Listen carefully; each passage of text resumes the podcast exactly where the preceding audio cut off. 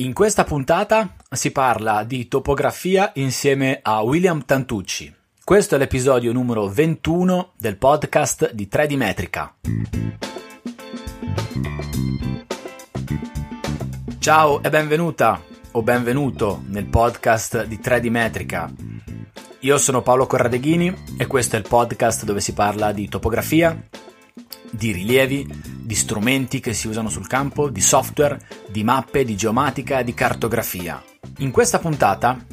intervisto William Tantucci dello studio tecnico Tantucci e ci facciamo insieme una chiacchierata generale sulla topografia, sugli strumenti, sulla professione del topografo e un po' di considerazioni su quello che sta succedendo in questo momento nel campo della misura. William è un esperto di topografia, è un esperto di misura, è un esperto di 3D e il programma iniziale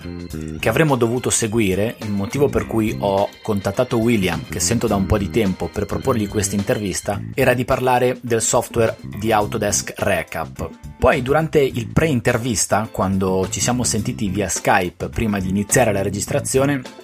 abbiamo concordato di non parlare di un software specifico, ma di farci una chiacchierata generale su quello che sta succedendo nel mondo della topografia, soprattutto da parte di William. Siamo scambiati un po' di opinioni su quella che è la nostra professione. Spero che quello che seguirà possa essere interessante per te, possa, possa darti degli spunti e possa arricchirti. A me ha arricchito tantissimo perché William è una persona davvero eccezionale, lo sentirai tra pochissimo. Questa puntata è la prima puntata in cui scelgo di non focalizzarmi su un argomento specifico, ma di trattare un po' in generale, un po' a braccio l'argomento della topografia con un professionista che opera in questo campo, in questo settore. Sarebbe bello se ti andasse di, di contattarmi e di farci una chiacchierata insieme, se sei un topografo, se sei una persona che si occupa di misure, perché credo che il punto di vista del professionista sia molto importante sia per altri professionisti che possono prendere spunti e possono arricchirsi dalle parole di chi lavora sul campo, ma anche sia interessante per chi non lavora nel campo della misura, del campo della topografia, ma può essere un possibile committente e può commissionare dei lavori e può aiutarlo a capire quali sono le criticità di un lavoro, i punti più importanti di un incarico di misura, di un incarico di rilievo. Per cui sarebbe bello avere altri ospiti, sarebbe bello se tu mi dessi la tua disponibilità a farci una chiacchierata come quella che sentirai tra poco tra me e William. Credo che possa essere una, diciamo, rubrica interessante del podcast di 3D metrica. Io la butto lì, se ti va scrivimi. In fondo alla puntata, in fondo all'episodio ti lascio tutti i miei contatti per contattarmi. Prima di lasciarti all'intervista tra me e William, ti ricordo che il quartier generale online è www.3dmetrica.it, lì ci trovi tutte le puntate di questo podcast, ci trovi gli articoli che scrivo nel blog, ci trovi qualche risorsa che puoi scaricare gratuitamente, sono fogli di calcolo che io stesso utilizzo nel mio lavoro e trovi anche le coordinate per contattarmi. Ora non ti rubo altro tempo, ti lascio subito all'intervista tra me e William Tantucci dello studio tecnico Tantucci. Noi ci sentiamo alla fine della chiacchierata.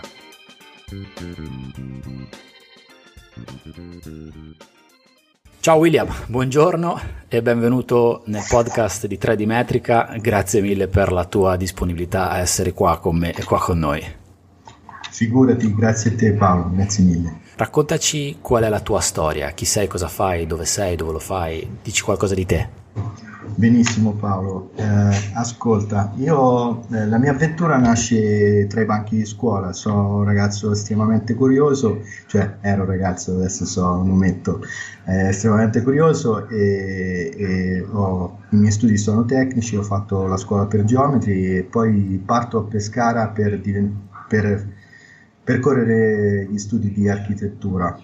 Là vinco, vinco una una, una, borsa, una borsa di studio per andare a Roma e ho fatto un'università di architettura virtuale e mi sono occupato per un bel po' di tempo di attività di rilievi laser scanner e di ricostruzioni tridimensionali, rendering e rendering fotografici. Qua ho conosciuto nel corso del tempo, degli anni, ho conosciuto tantissime splendide persone, tra cui Ciro Sannino, Antonio De Lorenzo, eh, Filippo Sicuranza, te, eh, Daniele Bartolucci e, e sono una persona eh, che non si fa mai problemi a, cercare di conoscere persone che reputo uh, autorevoli e, e, entusiasmanti e quindi mi lancio sempre nel, in una richiesta di, eh, di poter conoscere, conoscere chi mi incuriosisce. E di solito non ho avuto mai problemi uh, eh, su, ad avere risposte, anzi ho trovato sempre una grande apertura e questo mi, eh, ogni volta mi rende sempre più eh, eh, sempre più forte, quindi è un po' come diventare sempre Super Saiyan. Eh, ho due bambini e quindi eh, mi occupo anche di cartoni animati e, e mi diverto anche in questo. Eh, quindi ecco, il 3D eh, attraverso la mia professione di topografo, il 3D si sposa benissimo perché comunque mi occupo di misure, di misure altimetriche, quindi eh, la classica topografia fino ad arrivare poi alla fotogrammetria e, e alla lettura laser scanner. Ogni volta poi c'è una sfida diversa che va dalle sculture e agli oggetti di design, perché intorno a me ci sono grandi aziende che fanno cucine o fanno sedute eh, di alto livello e quindi eh, collaboro anche con aziende del mondo del mobile. Tutto qua. Quindi sei un po' il Goku del 3D, direi, no?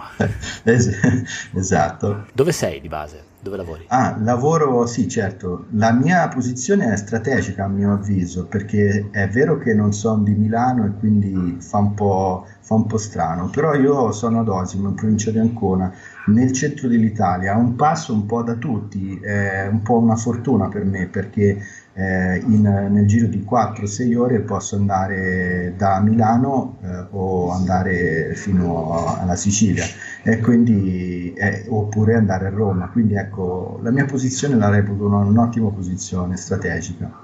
E il tuo studio da quante persone è composto? Quanti siete? Bah, in questo momento abbiamo, abbiamo 12 postazioni, sono completamente, sono full, sono completi è una, una, uno studio eh, che ha una formula detta co-working. Eh, io ho aperto questo studio e poi eh, eh piano piano ho trovato partecipanti eh, che abitano o coabitanti che abitano il, il nostro studio.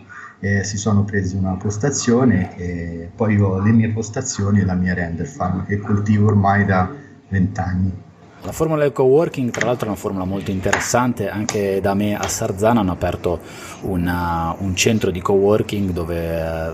diverse realtà molto interessanti, i ragazzi giovani hanno la possibilità di prendere delle postazioni per fare le loro attività e all'interno del coworking poi, visto che nascono anche delle collaborazioni, delle sinergie, perché sei a contatto diretto con professionisti che magari fanno altre cose, però tu in quel momento hai bisogno di quella professionalità e non fai altro che girarti alla scrivania vicino e magari c'è qualcuno che ti può aiutare aiutare, per cui è molto interessante il tuo approccio del, del co-working. Quindi tu voi nel tuo studio utilizzate tutti gli strumenti eh, diciamo della topografia adesso mm, passami questo, questo, termine in realtà eh, ci potrebbe disquisire su quali sono gli strumenti della topografia, quali sono quelli della grafica del 3D. Comunque tu all'interno del tuo studio quali strumenti utilizzi? All'interno diciamo dell'ambito della misura, quindi delle misurazioni delle ricostruzioni tridimensionali. Ah, benissimo. Eh, sì, appunto eh, voglio sottolineare il fatto che eh, una cosa che hai detto è importantissima, il co-working, io ne ho aperti due, uno nel centro della mia città e uno nella, nella ad Osimo Stazione che è subito in prima periferia. Qui si trovano eh, sinergie, si trovano tante possibilità di crescita per ragazzi e meno ragazzi e si sviluppano tante tante idee, quindi eh, è un'ottima, un'ottima soluzione. Per quanto riguarda il mondo della misura, gli strumenti che noi utilizziamo, io reputo che sia fondamentale per una persona che si reputi un topografo avere una buona stazione totale e saperla utilizzare, eh, perché questa secondo me è la fondamenta del, del mondo della misura. Poi abbiamo eh, una doppia stazione satellitare, due GPS che possiamo utilizzare eh, con il sistema eh, telefonico o con il sistema eh, radio facendo base rover. Eh, e poi abbiamo una piccola flotticella di, eh, di droni e un laser scanner. Eh, sa, credo che nel tempo sono diventato un bravo commerciale perché le, le possibilità eh, di lavoro stanno aumentando di settimana in settimana e quindi eh, spero di acquistare un altro laseretto. Quindi il vostro lavoro, l'area di, di, lavoro vostra si espande quindi al di fuori della provincia di Ancona, lavori anche al di fuori della, della provincia della regione? Assolutamente sì, io in questo momento sono stato chiamato dalla sovrintendenza dell'Emilia Romagna a Ravenna per misurare il mausoleo eh, di Todorico, eh, ma eh, ho delle possibilità di lavoro eh, ad, Ortona, in Sicilia, eh, non ho problemi, sono stato in Marocco, eh, in Albania, quindi non ho problemi assolutamente a, ad uscire fuori dalla, dalla provincia, anzi è sempre stimolante. Eh, visto che ne abbiamo parlato in separata sede privatamente quando stavi salendo in Emilia eh, per quanto riguarda il, il, il, lavoro sul mausoleo di Todorico, eh, c'è una cosa interessante che mi hai detto, non so se ci puoi dare qualche anticipazione oppure se è ancora un, un lavoro che è work in progress e quindi deve essere tenuto tra virgolette sotto i fogli. Mi puoi dire, ci puoi dire qualcosa sul tipo di lavoro che hai dovuto fare senza entrare nel dettaglio e entrare un po' nel, nello specifico dell'aspetto che mi hai detto tu sulla parte dell'illuminazione? Guarda, non sono, non c'è nessun problema a poter parlare di questo lavoro, anche perché se si va sulla pagina del mausoleo di Todorico,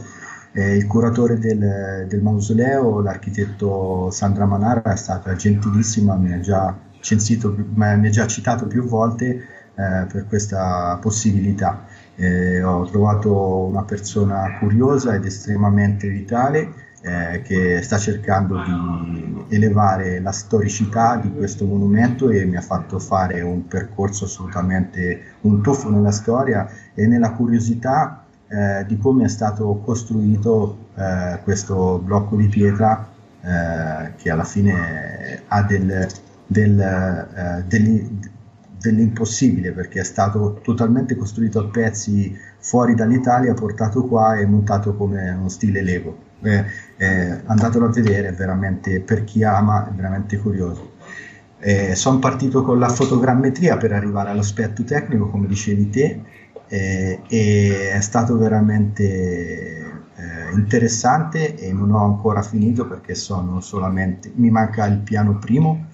Eh, queste foto da, mi sono appoggiato, secondo me se uno vuole fare fotogrammetria di monumenti spinti, mi sono appoggiato a un mio collega, un maestro, si chiama Piero Principi, è una persona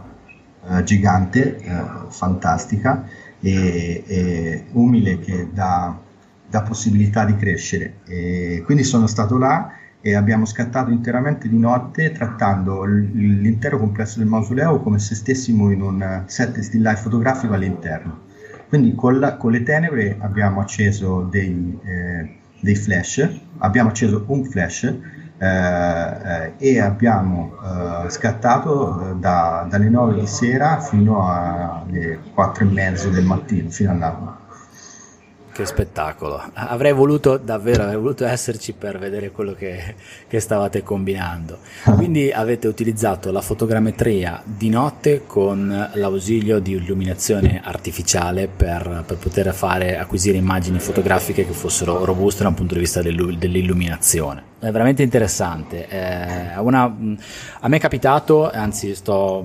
ho in progetto di fare, ho proprio ricevuto una chiamata da poco, una, della fotogrammetria all'interno dei sotterranei di cava, qui nelle cave di, di marmo di Carrara ci sono dei sotterranei che sono molto grandi, si prestano ad essere rilevati con le tecniche fotogrammetriche da drone, quindi con volo indoor, quindi in assenza di GPS, ma diciamo con, si riesce comunque a fare. Però il problema è proprio quello dell'illuminazione e quello che faremo e mi auguro di, di farlo più breve tempo possibile è un'illuminazione artificiale, quindi eventualmente ti chiamerò per, per, dei consigli e per dei suggerimenti, visto che tu ci sei già passato con il mausoleo di Teodorico. Volentieri, volentieri, anche perché ci sono delle tecniche che eh, all'inizio abbiamo sperimentato e abbiamo replicato quello che si fa eh, in still life fotografico o eh, in 3D con 3D eh, Studio Max magari mettendo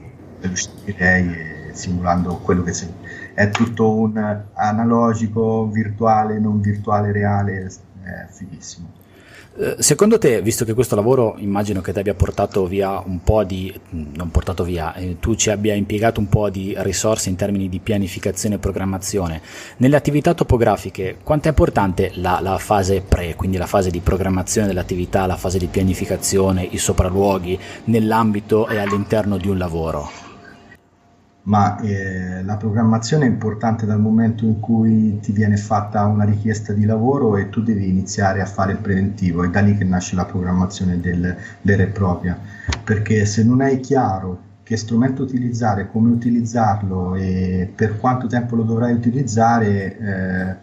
eh, lì, lì, c'è da lavorare, c'è da farsi un po', cioè fare un po' di riflessioni. E poi soprattutto è importante eh, fare un sopralluogo eh, come avevi scritto tu anche nei tuoi articoli per vedere do, il contesto per eh, visitare il contesto oggetto di rilievo e se è possibile logicamente perché non è che si può andare in giro per il mondo solo per fare dei preventivi, però cercare di capire e avere informazioni eh, più dettagliate possibili, anche studiando eh, attraverso software eh, eh, l'illuminotecnica solare, ad esempio io utilizzo SketchUp eh, perché ha la possibilità con il, lo strumento Shadow eh, di poter dirgli guarda io sto in questa parte del mondo e voglio sapere ad agosto, il 29 agosto, il sole come, fa, come, come si comporta, così so, eh, eh, mi faccio un macro modello e so come il sole si comporta su quell'oggetto e che tipo di ombre avrò e a che ora le avrò. Eh, e infatti per questo che ho deciso poi di fare gli scatti di notte eh, al mausoleo, quindi sì, è una fase fondamentale a mio avviso. Parliamo un attimo degli strumenti. Uh, io in una delle prime puntate del, del, podcast ho parlato degli strumenti che si usano in topografia, quindi ho parlato di stazione totale, di ricevitori satellitari,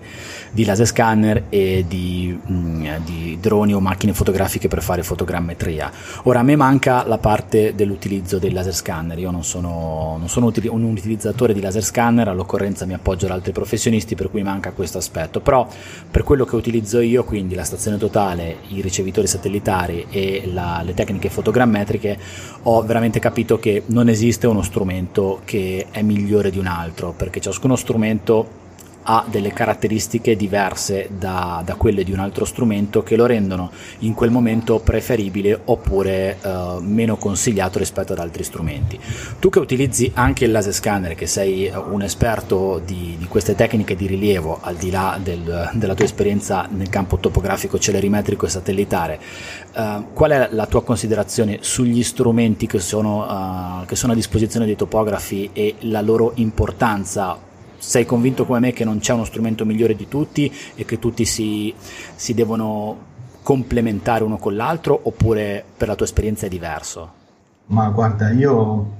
eh, porto sempre eh, questo esempio un po' una, facendo una battuta, cioè non mi sognerei mai di chiedere a Donatello eh, che, che martello o scalpello eh, avesse utilizzato per scolpire il Davide. Questo non vuol dire che io mi sento come Donatello, no, assolutamente, però a mio avviso, dopo tanti anni di esperienza, eh, quello che conta è l'esperienza, appunto, non lo strumento. Ti ringrazio per questa risposta e anche per questo accostamento. E quindi direi che eh, la solita cosa può valere forse anche ancora un po' di più per i software, visto che poi oltre agli strumenti sul campo c'è un altro mondo che si apre che è quello dei software. Quindi la solita cosa vale per quelli. Assolutamente sì, anche perché poi negli anni sta, stanno avendo una, un'accelerazione gigantesca e sta mutando tutto il paradigma del mondo della previsualizzazione che prima era il famoso rendering, poi l'animazione, poi adesso c'è l'augmented reality e il virtual reality eh, e tutto è passato dal calcolo dei processori al calcolo dei processori delle schede video. Eh, con una nuova novità di questa settimana che Casa Nvidia ha tirato fuori le schede video RTX, eh, quindi il ray tracing è migliorato tantissimo e velocizzato tantissimo. Sembra una lingua eh, strana, però per chi si occupa di previsualizzazione foto e rendering fotografico o fotorealistico, che a me non piace, mi piace definirlo fotografico, eh, perché non so cosa significhi fotorealistico, perché tutto ciò che passa attraverso una lente, eh, qui si va sulla filosofia, quindi stoppo qua, eh, però, però eh, fotografico è il termine che mi piace più utilizzare e secondo me siamo fortunati, nel senso stiamo cavalcando un'era dove tutto va molto veloce, quindi il software lascia un po' il tempo che trova è inutile dire utilizzo V-Ray piuttosto che Corona Render o 3D Studio Max, Blender, Maya, sono discorsi da fan. Eh, a volte io cerco invece di capire che, di, co- di, cosa ha bisogno il cliente e poi su quello sviluppo un flusso di lavoro. Certo non è che posso stare a eh, comprare licenze ogni volta che mi, mi, capita un lavoro, anche se poi alla fine pacchetti di casa Autodesk ne abbiamo a volontà, V-Ray l'abbiamo per tutta la render farm, però cer- eh, non è che vado a comprare sempre, cerco di spingere il cliente ad accettare il mio flusso, uh, il mio workflow, però se poi la commessa merita, mi è stato insegnato da Antonio De Lorenzo che è colui che ha curato il corso di architettura virtuale che ho fatto a Roma eh, e con cui collaboro tuttora eh, il mio maestro è diventato un mio collega di lavoro e questo mi riempie il cuore perché lo stimo tantissimo, lui Francesco De Lorenzo che è fratello, che sono i curatori anche delle Mango Edizioni, 3D Artist e Computer Graphic e Tecniche e Applicazioni. Uno spot pubblicitario per loro, se lo meritano. e, e, e, niente, eh, quindi ecco, eh, è sempre lì, si tratta di geometria descrittiva, topografia, eh, niente di più anche perché poi hai citato giustamente la parte legata al cliente, no? perché quando noi lavoriamo, eh, lavoriamo perché qualcuno ci ha chiesto di fare qualcosa, per cui gli strumenti che abbiamo noi a disposizione quando andiamo sul campo per fare il rilievo, per fare l'acquisizione dei dati, per fare l'elaborazione dei dati quando rientriamo, sono di un certo tipo. Non è detto, anzi, per mia esperienza, ehm, quasi mai sono gli stessi strumenti da un punto di vista hardware che ha il cliente a disposizione, per cui noi dobbiamo sempre tararci, commisurarci con quello che è l'esigenza del cliente, qual è la necessità che ha il cliente di acquisire informazioni da quello che gli ridiamo e quali sono i suoi, i suoi strumenti, perché è inutile che gli diamo un, un, modello tridimensionale estremamente complesso con una texture uh, ad altissima definizione se poi il suo computer passami il termine, si pianta appena lo apre e non riesce a tirarci fuori niente. Quindi secondo me l'aspetto legato al, um, al cliente è un aspetto estremamente importante. A questo proposito, nella mi sembra penultima puntata di questo podcast avevo fatto una, avevo parlato appunto degli degli strumenti, dei software, dei, dei, tools che si utilizzano per condividere le informazioni di un rilievo tridimensionale con un cliente. Ora, ehm, parlando con te, uno dei nostri primissimi scambi che abbiamo avuto online, tu sei stato quello che mi ha svelato Potri, che mi ha aperto un po' un mondo mm. e, e, lo utilizzo praticamente sempre quando devo condividere i dati con, con dei clienti. Tu che strumenti utilizzi quando devi far vedere o comunque devi dare la possibilità a un tuo cliente di reperire informazioni da un tuo rilievo tridimensionale, sia fotogrammetrico, laser scanner? Quali strumenti gli suggerisci? Che, a che cosa ti affidi? Guarda, hai pienamente ragione, infatti questo è un problema fondamentale. Chi fa innovazione come noi, eh, anche se è triste definirla innovazione perché sono 21 anni che gli corro dietro a queste attività, però chi fa innovazione deve cercare anche di eh, evangelizzare un pochino l'intorno, che è, che è la clientela poi alla fine. E quindi cerco di capire innanzitutto di come, eh, di come è strutturato uh, l'asset dell'ufficio con i, i clienti eh, con il cliente di turno, che può essere uno studio tecnico, può essere un, un ente. Poi dopo, a seconda di come è strutturato, cerco di calibrare eh, il software da utilizzare e quindi spesso e volentieri eh, suggerisco, suggerisco eh, auto, auto della, di casa Autodesk Recap per eh, osservare il numero dei punti perché ha una eh, versione eh, free che permette di visualizzare per un tot di tempo la, la, la nuvola di punti con le varie stazioni. E soprattutto eh, ha la possibilità di andare ad acquistare una mensilità o due mensilità eh, a seconda del tempo eh, di cui il cliente ha eh, bisogno, eh, ne, ne, ha bisogno. Oppure rilascio la nuvola in eh, vari formati che possono essere visualizzati con software open source che può essere MeshLab o Cloud Compare questo, l'ultimo, lo, lo, reputo un software che sta avendo un ottimo sviluppo, è bello robusto e potente, c'è un sacco di, di, di, di trucchetti. Sono assolutamente d'accordo con te, sono un grande fan io di, di Cloud Compare. Senti, visto che li usi entrambi, visto che, usi, che utilizzi, utilizzi la fotogrammetria e utilizzi il laser scanner, a volte si legge, si leggono dibattiti su è meglio uno, è meglio l'altro, è più forte uno, è più forte l'altro. Qual è la tua esperienza confrontando un, uh, le tecniche fotogrammetriche magari anche applicate a, ai droni, quindi portare in aria una macchina fotografica uh, rispetto alle tecniche di laser scanning? Eh, come dicevi prima, eh, ogni, ogni, strumento ha i suoi limiti, ogni strumento, ogni strumento ha i suoi pregi eh, no, non reputo che si, ci sia eh, una grande differenza tra le due tecnologie o dei grandi limiti tra le due tecnologie, eh, è sempre a seconda del caso. Eh, amo tantissimo il laser scanner, ma a mio avviso ha dei limiti che sono quelli della casa produttrice. Eh, quindi a seconda del te, de, del, della tipologia del laser scanner che utilizzo posso scendere di detta- aumentare il dettaglio o, e però diminuire il range d'azione dello scanner oppure diminuire il dettaglio e aumentare il range dello scanner. Quindi a seconda, e qui, questo è una cosa eh, buona, però è un limite perché non si può comprare uno scanner per tutte le varie attività perché diventa, eh, diventa una holding, cioè dovresti essere una holding perché ci un, un patrimonio smisurato. Mentre per quanto riguarda la fotogrammetria, eh, è lì a seconda della, eh, de, della macchina che tu vai a utilizzare, lì te la giochi e soprattutto della distanza a cui vai a scattare dell'oggetto eh, del soggetto e, e, e, con che software poi vai a prendere i punti di controllo uh, per poi eh, dettare e dichiarare che valore ha il pixel di quella fotogrammetria. Eh, eh che ti devo dire? Eh, a, a, mio avviso figa, eh, sono entrambi mondi fantastici, poi a seconda di quello veramente che si deve, deve fare utilizzi una o l'altra tecnologia.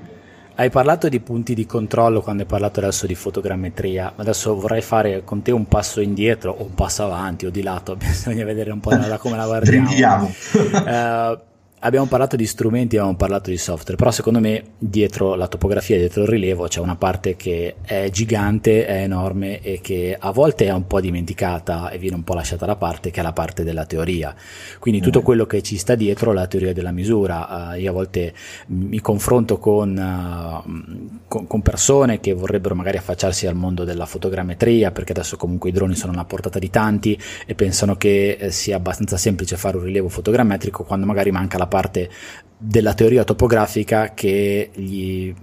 gli impedisce di fare e di restituire un rilievo fotogrammetrico eh, robusto, valido, soprattutto su cui ci puoi mettere la firma e il timbro sopra e dare no. a qualcun altro che ci fa un progetto. Quindi qual è la tua esperienza per quanto riguarda l'importanza della teoria topografica dietro tutto l'aspetto della misura, quindi facciamo un mm. passo indietro, diciamo che lo facciamo indietro, quindi ci togliamo dagli strumenti e mm, eh, stiamo sulla teoria, su quello che c'è dietro, Perché? che si impara sui libri. Qual è important- qu- quanta è la sua importanza?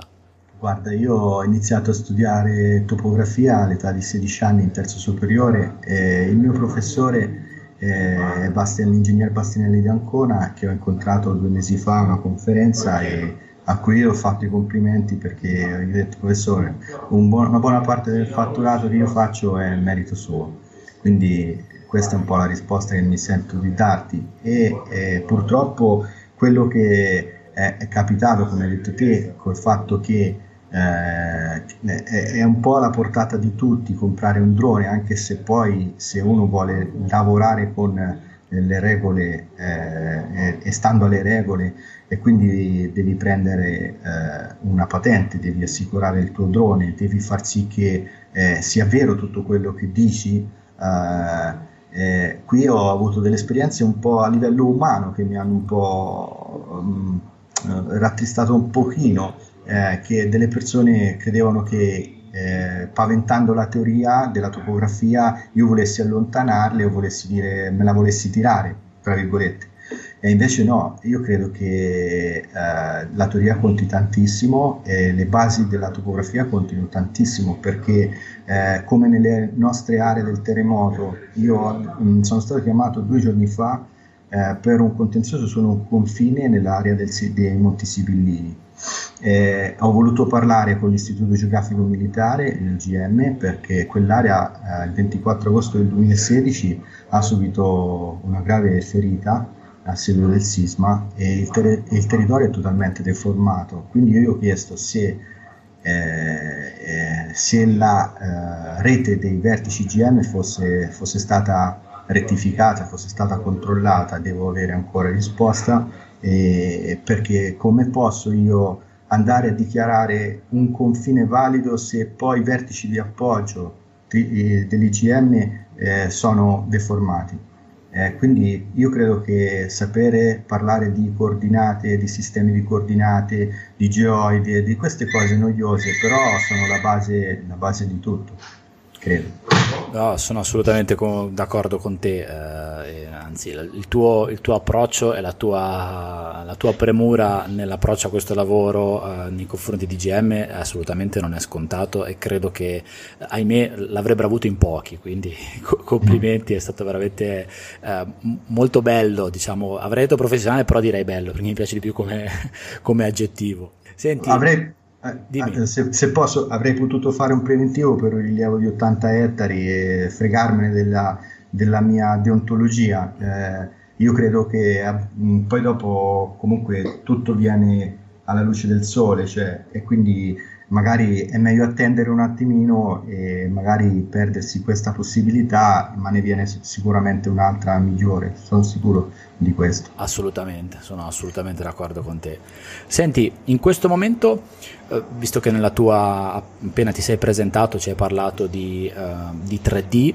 il, il, tuo studio, tu stai lavorando di più sulla ricostruzione tridimensionale o sulla topografia, diciamo, terrestre, quindi su rilievi di, di, di, di terreni, di appezzamenti, di aree? C'è, um, diciamo che l'ago sta della bilancia pende più da una parte o dall'altra oppure i lavori sono equamente divisi? Guarda, eh, me, eh, secondo me dipende, eh, in questo momento pende un pochino più su, eh, io abito nella zona del sisma, quindi mm. pende molto sulla, sui rilievi de, dei manufatti architettonici, de, dei ponti, eh, zone a rischio di assetto idrogeologico, eccetera però dipende anche dal momento economico e storico che viviamo, perché dieci anni fa l'economia dell'urbanistica qui si tendeva a fare nuovi piani regolatori, andava molto verso un'espansione, quindi eh, forse anche 12 anni fa, 2006, eh, e, e, quindi ecco la topografia andava tantissimo. Adesso comincia a ritornare per quanto riguarda verifiche dei confini, eh, riassetti di mappe eh, eventuali assi ereditari da controllare perché i grandi possidenti ancora in Italia purtroppo sono persone che vanno dai 60 agli 80 anni, quindi mm-hmm. arrivano i lasciti ereditari e quindi ecco le verifiche del, del caso. Però prima quando ci siamo sentiti fuori, fuori trasmissione mi hai parlato di una roba che mi è piaciuta tantissimo che riguarda il 3D e parlavi di acquisizione di forme umane per uh, sì, qualcosa, sì, sì. Di, dicelo anche in trasmissione. Sì, no, è capitato per un'azienda qua locale di dover acquisire de, de, dei corpi umani del, de, eh, per poter poi eh, modellarci sopra dei, dei costumi eh, da bagno sportivi. Diciamo che più di questo, più di tanto eh, non possiamo dire, però è stato eh, alcuni anni fa ormai, perché sono alcun, un paio di Olimpiadi fa, però eh, e già si parlava di, di, scansioni, di body scan e di software tridimensionali per eh, la simulazione dei tessuti, eh, in questo caso sembra che avessi utilizzato Cloth 3D che è il babbo più robusto di Marvelous Design che è un altro software per i panneggi eh, che si utilizza per eh, il cinema o per i videogiochi o eh, sta diventando anche molto molto utile per l'ambito sartoriale ma anche per quanto riguarda il, mon- mondo del, del, della seduta o della scarpa che qua siamo nel posto giusto visto che abbiamo capito che sei uno che, che, che, non si ferma mai, hai dei progetti il, progetti a breve termine, progetti a lungo termine, hai qualcosa in cantiere di interessante che puoi condividere con noi, eh, qual, qualcosa su cui che sta bollendo in pentola, dici qualcosa, dai, che non è ancora detto. Mm, allora, eh, diciamo che eh, mi sto appassionando tanto alla fotogrammetria e a, mm, e quindi eh, credo che due unità del gruppo mio di lavoro prenderanno presto il patentino perché credo che sia giusto anche perché come dici te avendo tanti progetti le, il giorno è fatto in 24 ore io ho bisogno anche di dormire qualche ora. E poi progetti progetti ma mm, per il momento eh, i progetti più importanti sono quelli che finalmente dopo 21 anni di sviluppo e ricerca eh, iniziano a chiedermi, eh, persone autorevoli iniziano a chiedermi consiglio e iniziano a chiamarmi per lavori importanti e quindi tutto quello che ho seminato sta iniziando a dare i suoi frutti. Eh, mi sto spostando in questo momento in un mondo che non, uh, che non c'entra poi molto con uh, la topografia e con il 3D, che è quello uh, del referral marketing, che è, è, è, appunto quello che ci fa capire come vendere la nostra attività, eh, come far sapere agli altri ciò che si fa, perché è una cultura che ci manca purtroppo, perché noi sappiamo fare, ma non sappiamo far sapere cosa facciamo e quali sono le nostre skill più importanti. E quindi eh, mi sono incuriosito, ormai da 5 anni eh, svolgo l'attività di referral marketing eh, per in Italia e sto lanciando per il mio territorio, per la mia comunità, un capitolo qua ad Osimo fatto di professionisti che unisce come il co-working le competenze di più professionisti eh, per aiutarsi a creare ricchezza sia umana che economica sei veramente un vulcano. Poi mi piace molto la,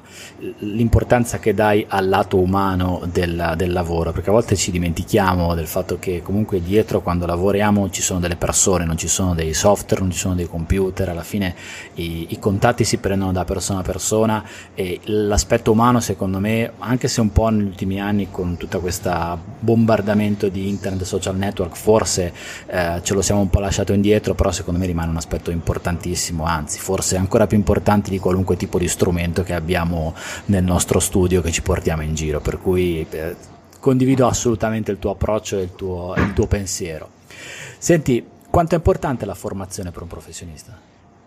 Ma fondamentalmente eh, io da quando ho iniziato a lavorare dedico almeno due o tre ore al giorno di formazione. Due o tre eh, ore? Due o tre ore al giorno alla formazione, sviluppo e ricerca, la chiamo formazione, sviluppo e ricerca, studio, studio, e pensa che eh, devo, ho ancora in, eh, in, eh, in, mente, quindi i progetti che dicevi prima non è, non è, vero che sono finiti, però devo ancora eh, fare tre o quattro esami per poter prendere il patentino da, eh, del, un patentino del metodo 5SRV di Ciro Sannino che serve appunto per poter rendere fo- i rendering più fotografici eh, attraverso V-Ray e poi le licenze, la, no la licenza, eh, di, diventare un BIM specialist, eh, sto studiando in questo momento e poi ZBrush che è un software di sculpting 3D di casa Pixologic eh, che serve appunto per scolpire e modellare in 3D. Quindi eh, sono un po' frustrato perché vorrei andare più veloce, non ce la faccio. Sai, le ore giustamente dici te sono 24, poi eh, non si può fare tutto quanto, però eh. Eh, la frase l'ho letta da te questa frase, no? formarsi per non fermarsi e quindi dire, direi che, che, ti calza proprio bene addosso. A- assolutamente. allora, siamo quasi in fondo. Mi piacerebbe sì. concludere con te su, con, un, con, un, tuo pensiero uh, o un tuo, boh, un tuo, auspicio o come vedi, ecco, diciamo così, come vedi la topografia, la misura, eh, la rappresentazione o meglio la digitalizzazione della realtà nel prossimo futuro ti aspetti qualcosa in particolare, hai degli auspici, delle speranze, sia da un punto di vista di quello che offriranno, potrebbero offrire gli strumenti, sia da un punto di vista di quello che faranno i professionisti. Quindi qual è secondo te il futuro della misura? Guarda, uh, io mi definisco uomo di misura, sembra quasi che ci siamo messi d'accordo. Eh, e io credo che soprattutto nel nostro paese, qui un pochino di orgoglio lasciamelo passare, uh, soprattutto nel nostro paese, il, uh, che è l'Italia, eh, la possibilità della misura sia infinita. E nel prossimo futuro uh, non esistono confini e possibilità perché attraverso l'augmented reality Uh, immagina i, i, fori imperiali rilevati e poi ricostruiti fedelmente in 3D come hanno fatto per i gladiatori di Ridley Scott a seguito della scansione del Colosseo, la scena di Massimo Gladiatore contro l'imperatore, eh, le tigre, eccetera, eh, lì sono stati ricostruiti i modelli sulla base della scansione del Colosseo attraverso i dettami dei libri storici di storici che dicevano ai CG artist come ricostruirlo fedelmente. Quindi in Italia eh, eh, sia per quanto il nostro patrimonio storico e artistico, sia per la coreografia del nostro paese, sia per il discorso rischio assetto idrogeologico, vedi il discorso di tutte le infrastrutture da rigenerare, io credo che servano tantissime unità che possono sviluppare questo lavoro, quindi la vedo molto molto bene per noi. Quindi la misura ha un futuro roseo, secondo William, dai. Assolutamente sì. Ok William, Uh, siamo arrivati alla fine. Ti ringrazio infinitamente per il tempo che ci hai dedicato, è stata una bellissima chiacchierata. E, anche per me, anche per me la stessa cosa. Eh, lasciaci i tuoi contatti, cioè dove, dove ti troviamo.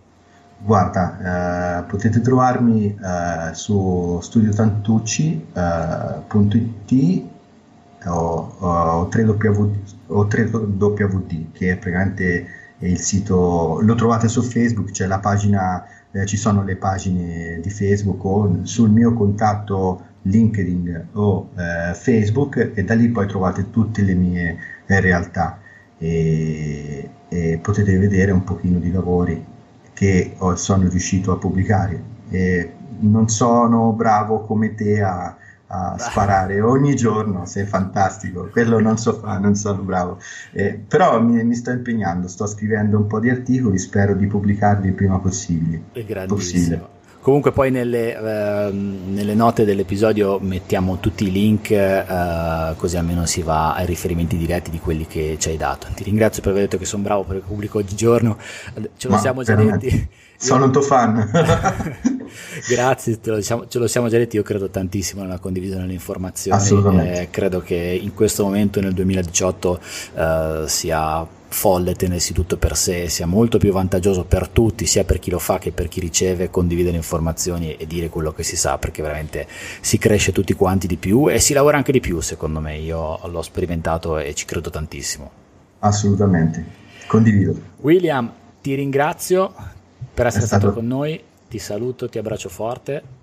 Grazie, anch'io, è e stato un piacere Paolo. Spero di, di riaverti qua e magari per altri argomenti, mi farebbe piacere, farebbe piacere a tutti, per cui diciamo che ci sentiamo alla prossima e speriamo di vederci presto. Alla prossima, volentieri. Ciao ciao. Bene, spero che questa chiacchierata sia stata interessante, ti abbia dato degli spunti interessanti e ti abbia arricchito anche solo la metà di quello che ha arricchito me. Parlare con William è, veramente, è stato veramente bellissimo. William è una splendida persona, è una persona di cuore, una persona buona, è, una, è un grande professionista e la cosa che mi ha colpito di più al di là dell'aspetto tecnico che non discuto e che ho potuto constatare che è veramente altissimo, il livello tecnico di William e del suo studio è veramente elevatissimo. Un aspetto che mi ha colpito è il suo lato umano, umano nel senso che dà peso alla relazione umana e dà peso alle persone. William, che poi mi ha detto essere un, un rugbista, evidentemente si porta dietro lo spirito di squadra che il rugby caratterizza tutti quelli che si dedicano a questo sport è una persona che crede nel valore del, delle persone, che, che, che crea squadra, che, che, mette in comunicazione le persone e che fa rete. Il fatto di avere messo in piedi degli spazi di coworking ne è l'immediata testimonianza, ma anche nel, nel rapporto con altri professionisti che, con cui non è direttamente in contatto perché magari non fanno parte del, del suo coworking, William è estremamente proteso verso, verso il, il, rapporto umano e verso il contatto e verso le nuove, le nuove conoscenze. Anche con me è stato così, ci siamo incontrati virtualmente su, sul web, non ci siamo mai conosciuti, spero di poterlo fare prestissimo e la, la, idea, la sensazione, il primo istinto che poi è stato confermato anche in seguito che ha avuto è quello di una persona veramente aperta a ogni tipo di conoscenza. Lui crede che la conoscenza di persone sia un valore fondamentale e enorme sia nel rapporto umano, sia nella crescita personale, ma anche nella crescita professionale. E questo non posso fare altro che, che sottoscriverlo veramente col sangue perché è un valore in cui credo tantissimo anch'io. Credo che in questo momento storico in cui magari il web, la comunicazione veloce, rapida, a volte un po' fugace, dei vari social network ci ha un po' allontanato dal contatto diretto con le persone riprendere il contatto, riprendere la conoscenza delle persone sia un valore fondamentale e sia un, un arricchimento enorme sotto tutti i punti di vista. Il primo perché è evidente che quando si lavora si lavora tra persone, sul campo abbiamo strumenti, sul campo abbiamo mh, mm, stazioni totali, ricevitori satellitari, laser scanner, droni e mi riferisco soltanto al mio settore, quello dei rilievi, quindi in altri settori gli strumenti sono tantissimi, sono tanti altri e molti diversi. In studio abbiamo i software, abbiamo l'elaborazione dei dati, ma alla fine noi trattiamo, ci confrontiamo con persone, quindi il rapporto umano a mio avviso e a mio modo di pensare viene davvero prima di tutti. I rapporti umani li stringiamo, i rapporti professionali, scusa, li stringiamo con le persone, per cui derivano da, da rapporti umani. E secondariamente perché le persone arricchiscono, conoscere persone nuove porta sempre qualcosa in più al nostro bagaglio culturale, perché per quanto tu possa essere informato su un argomento, per quanto tu possa essere colto, per quanto tu possa aver studiato, ci sarà sempre qualcosa che tu puoi imparare da una persona che conosci, perché quella persona per forza di cose saprà qualcosa che tu non sai e se la conosci e se instauri una comunicazione con lei te lo può insegnare. Per me è così, per me è stato così e continua a essere così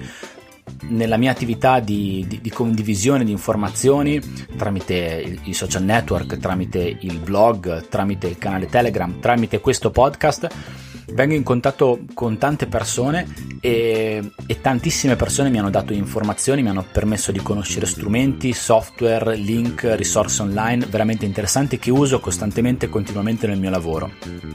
Ne ho fatto l'esempio prima durante la nostra chiacchierata, con William è stato proprio così, lui mi ha, dato, mi ha fatto conoscere Potri, che è il sistema che io in questo momento utilizzo maggiormente per condividere informazioni e condividere i risultati dei rilievi tridimensionali con i miei clienti. Se non avessi condiviso, se non avessi incontrato William, se non avessi scambiato con lui delle parole e se non l'avessi conosciuto, non avrei avuto la fortuna di incontrare una, una bella persona, un grande professionista e uh, sarei ancora rimasto uh, in questo momento a cercare un modo efficace per condividere i dati di un rilevo tridimensionale. Invece lui mi ha fatto conoscere questo strumento, questo tool che utilizzo davvero largamente. Per cui conoscere le persone, fare rete, credere nel rapporto umano, credo che in questo momento è un valore davvero importante per un professionista e arricchisce sia da un punto di vista umano che da un punto di vista professionale. Detto questo, ti ricordo che se ti va di iscrivermi, se ti va di contattarmi, mi puoi scrivere a paolo.corradeghini chiocciola 3dmetrica.it oppure puoi usare Telegram che è il metodo che in questo momento preferisco di gran lunga se, hai, se hai Telegram mi trovi come Paolo Corradeghini Se vuoi iscriverti al canale Telegram lo puoi fare, lo trovi come 3D Metrica scritto in lettere, altrimenti mi puoi contattare sui social network, c'è la pagina Facebook di 3D Metrica e mi trovi su LinkedIn come Paolo Corradeghini. Nelle note dell'episodio ti lascio tutti i contatti di William Tantucci e del suo studio tecnico nel caso in cui tu voglia metterti in contatto direttamente con loro. Se invece vorrai scrivere direttamente a me, mi farà piacere assolutamente veicolare la tua domanda o il tuo, il tuo riscontro, la tua considerazione, quello che vorrai direttamente a William. Comunque nelle note dell'episodio trovi tutti i modi per contattarlo. Ti rinnovo l'invito, se ti andrà a farti avanti per una chiacchierata come quella che abbiamo fatto con William, le domande non saranno le stesse, gli argomenti saranno sempre diversi perché ogni persona ha una sua storia e credo che ogni intervista, ogni chiacchierata prenderà delle direzioni diverse. Mi farà davvero piacere parlare con te e portare la tua esperienza come professionista della misura del rilievo nel podcast di 3D Metrica. Per cui se ti va, scrivimi e ci metteremo d'accordo per fare una, una, chiacchierata che credo sia arricchente davvero per tutti quanti e per tutti coloro che ascoltano questo podcast. Io per il momento ti saluto, ti ringrazio per il tempo che mi hai dedicato, che ci hai dedicato arrivando ad ascoltare fin qua questa puntata. Ti do l'appuntamento al prossimo episodio del podcast di 3D Metrica e ti saluto di nuovo. Ciao da Paolo Corradeghini.